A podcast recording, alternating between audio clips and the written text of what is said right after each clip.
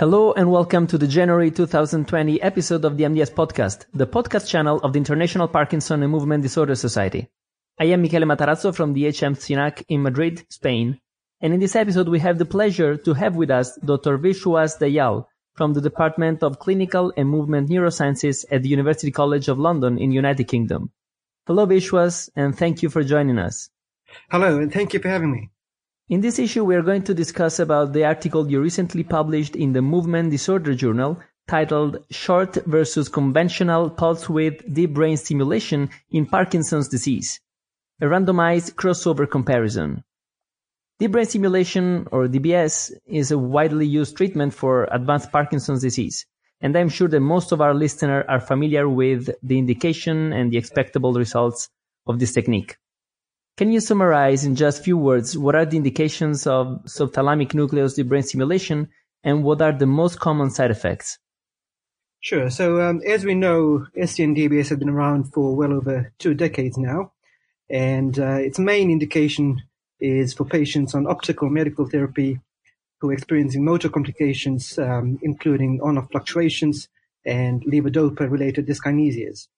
And we know that in these patients, compared to best medical therapy, uh, there are significant improvements in quality of life, as well as reductions in off time and dyskinesias, with reductions ranging from about 50% in randomized controlled trials to almost 70% in meta analysis data from 37 cohorts, as uh, reported by Kleiner, Fishman, and colleagues in 2006. Uh, apart from patients with motor complications, other groups that may benefit include those with levodopa refractory tremor who may otherwise respond well to levodopa, as tremor can often respond better to stimulation.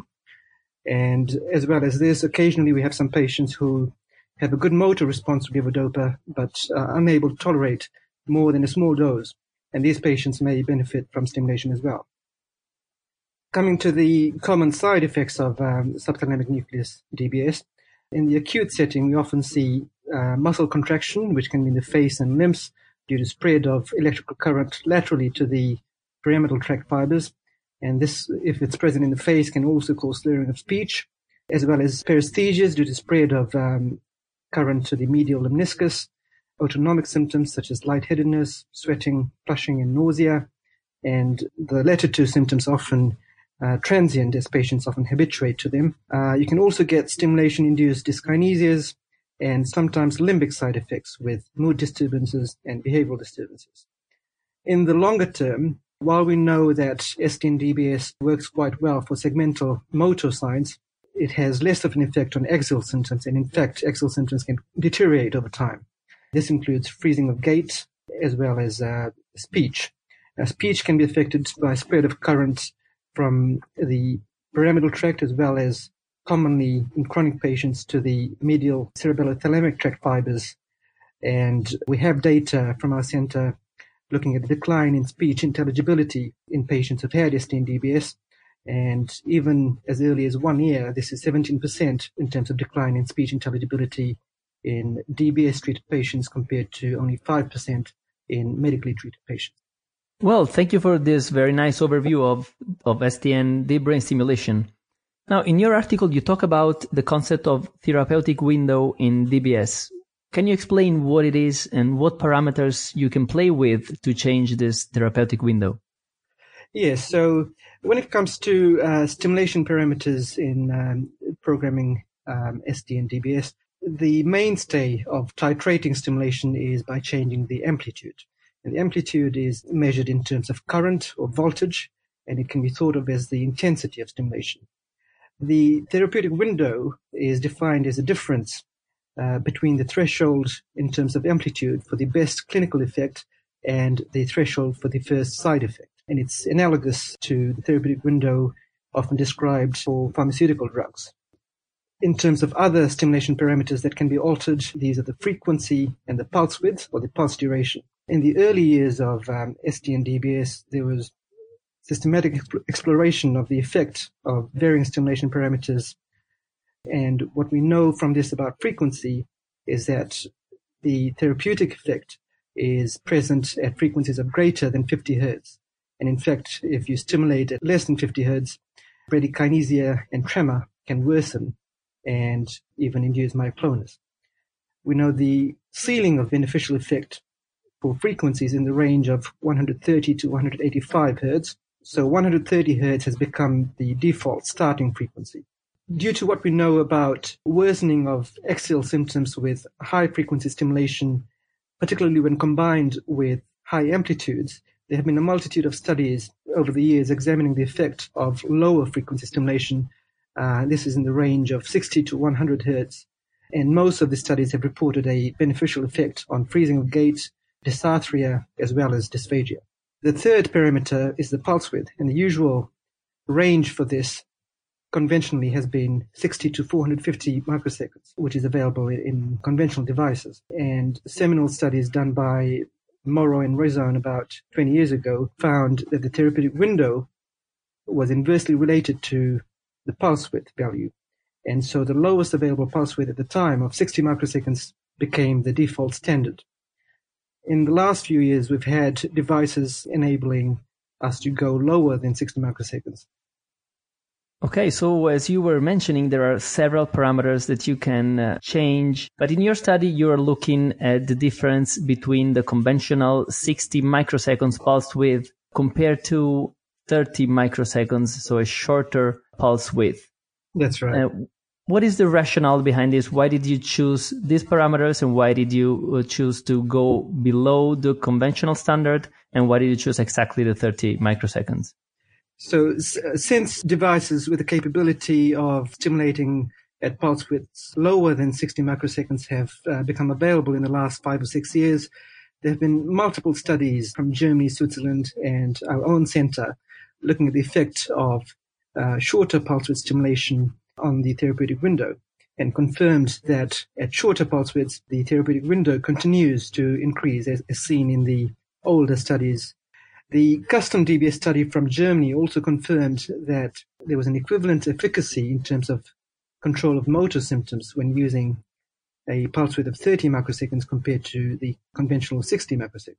However, we must remember that increasing the therapeutic window itself does not imply there is an immediate benefit for patients, particularly for those who are within the therapeutic window. And there was no data looking at whether patients suffering from chronic side effects could uh, benefit from uh, short pulse width. And this was the group we were interested in. With dysarthria being a common and problematic stimulation related side effect, we chose this as our primary outcome measure in terms of the rationale, apart from the known effect of uh, short pulse width on the therapeutic window, there are two mechanistic notions to consider. The first is of selective stimulation of fibers to avoid those elements that are responsible for side effects. And this, this comes from the work of Groppa and colleagues from 2014, where in patients with thalamic stimulation for essential tremor, they found that chronaxie values, the chronaxie being a measure of excitability of neural elements from a point of stimulation were significantly lower for suppression of tremor than for the induction of side effects, in this case uh, of uh, stimulation-induced ataxia. So they postulated that by stimulating at shorter pulse widths, such side effects could be avoided. And this has subsequently been shown in clinical reports uh, in patients with essential tremor treated with thalamic stimulation.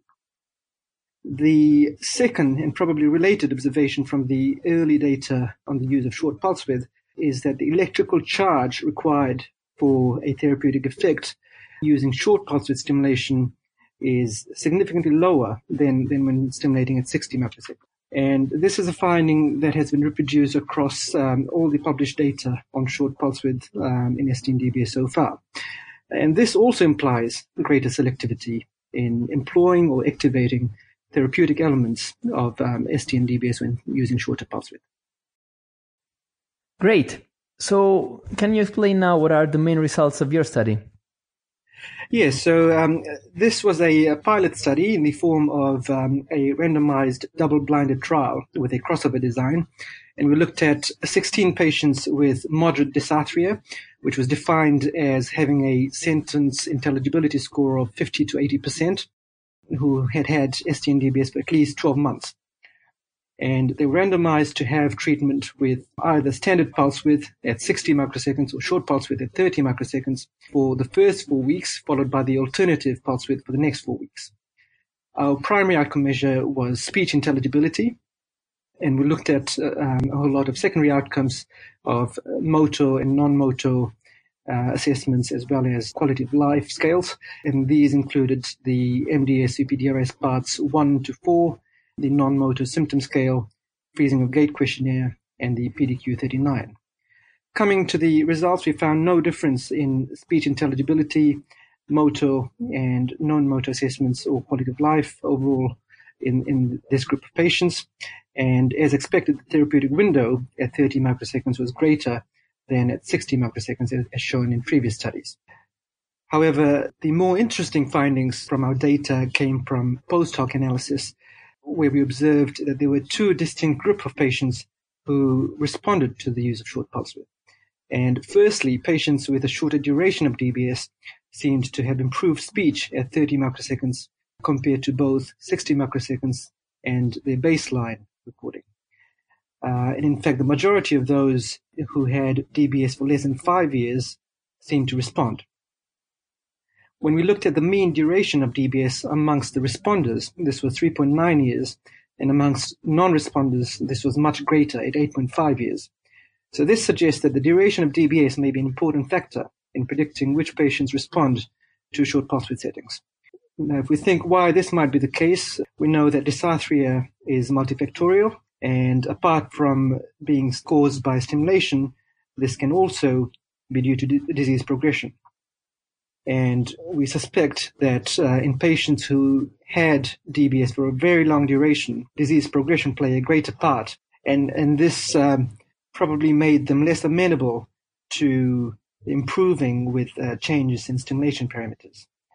Alternatively, Uh, it may be that shorter duration of DBS results in greater reversibility of maladaptive long-term stimulation effects. The second important post-hoc observation was that most patients in this trial had low frequency settings in the range of 60 to 100 hertz at baseline. And five out of the six patients who had standard frequency settings of 130 hertz had improved speech intelligibility on short pulse width settings. So as mentioned previously, we know that low frequency can also improve axial symptoms, including speech. And it is possible that in patients who were on low frequency settings, there was already a pre-existing degree of reversal of stimulation-induced dysarthria. And again, they were not amenable to further improvements with uh, changes in other parameters such as short pulse width. Excellent.